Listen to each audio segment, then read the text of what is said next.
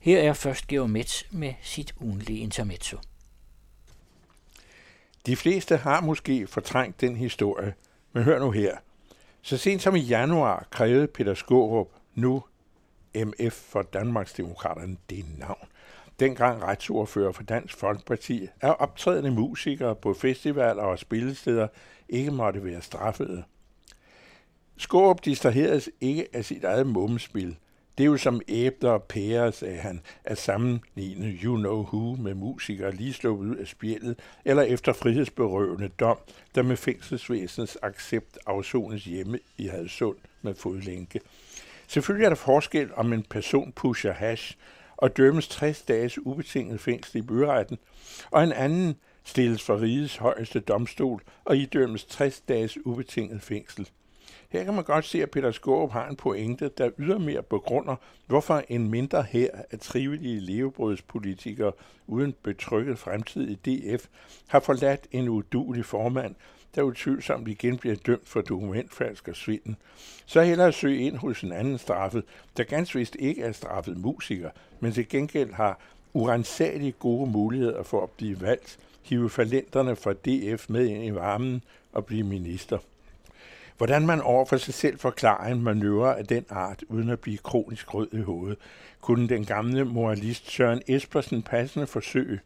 Også Espersen besluttede sig efter lang betænkningstid, hvilken retning det hele nu flaskede sig. Besluttede sig fattet og mandigt for at forblive politiker med ikke uvæsentlige korrektioner i hidtil klippefaste fortegn.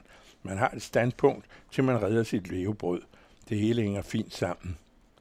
Sammenhængskraften var for en halv år siden det begreb, politikere oftest anvendte, når de advarede mod elementer, der kunne tænkes at undergrave det danske samfund.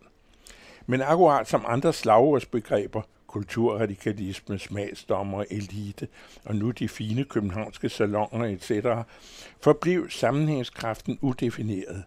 Sammenhængskraften er siden forklaret som de danske værdier, og værdierne som sammenhængskraften. I øvrigt de værdier, som den straffede Støjberg mente tabte, ikke hun, da dommerne dømte i rigsretten, sammensat af 15 velrenommerede politisk udvalgte samt 15 højstrætsdommere. En sådan forsamling skulle man ellers mene er indbegrebet af sammenhængskraft og dansk værdi. Når det hele her hives frem igen igen, skyldes det, af flere borgerlige politikere som bekendt fremhæver, at den straffede jo nu har taget sin straf som et kvindfolk og er ren, kan begynde på en frisk, og et nyt ministerium står hende åben. Måske lettere fordøjeligt, så frem dette var fremgangsmåden over for andre løsladte. En ansøger som flaskedreng i brusen med en plet i straffeattesten har store problemer. Komediespillet lader ikke til at bekymre politikere som eks-justitsminister Søren Pape, der taler nænsomst om den straffede og støtter hende i ministerdrømmen. De populistiske bølger, der henholdsvis skulper og raser i den gamle og nye verdens demokratier, kendetegnes ved, at populisterne først og fremmest, hvis det passer dem, drager de klassiske institutioner i tvivl og åbenlyst ringeagter værdierne. Når en rigsretsdømt uden videre vrøvl mener, at dommen ved det meste af højesteret og 15 gode mænd og kvinder påfører fædrelandets værdier i nederlag, siger det sig selv, at den pågældende ikke udviser respekt for retten, dens afgørelse og retssamfundet. Ikke i anden forstand, end hun artigt stak foden frem, da de kom med lænken. Men ellers.